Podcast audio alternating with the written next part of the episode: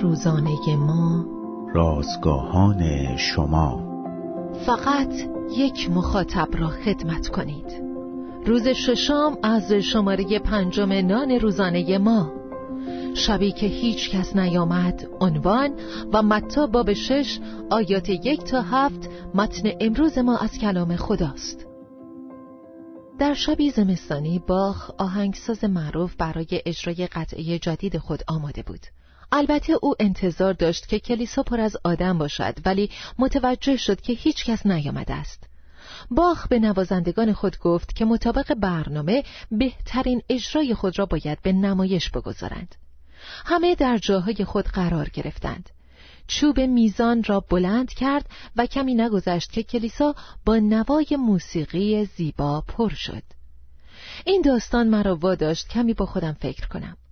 اگر خدا تنها مخاطب من بود آیا باز هم می نوشتم؟ نوشته من در این حالت چه فرقی پیدا می کرد؟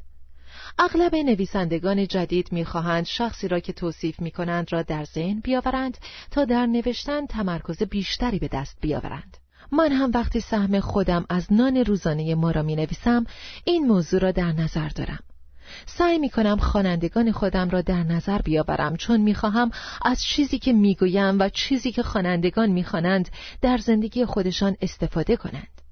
البته من شک دارم که داوود که نوشتههایش منبع آسایش خیال و تشویق ماست وقت نوشتن مزامیر خوانندگان خودش را در نظر داشت به نظر می رسد که تنها مخاطب او خدا بوده است حال اگر کارهای ما مثل گفته باب شش متا هنر دست ما یا خدمت خدا باشد باید به یاد داشته باشیم که همه این کارها چیزی بین ما و خداست. اگر کسی کار ما را ببیند یا نبیند زیاد مهم نیست. مهم این است که او مخاطب اصلی ماست.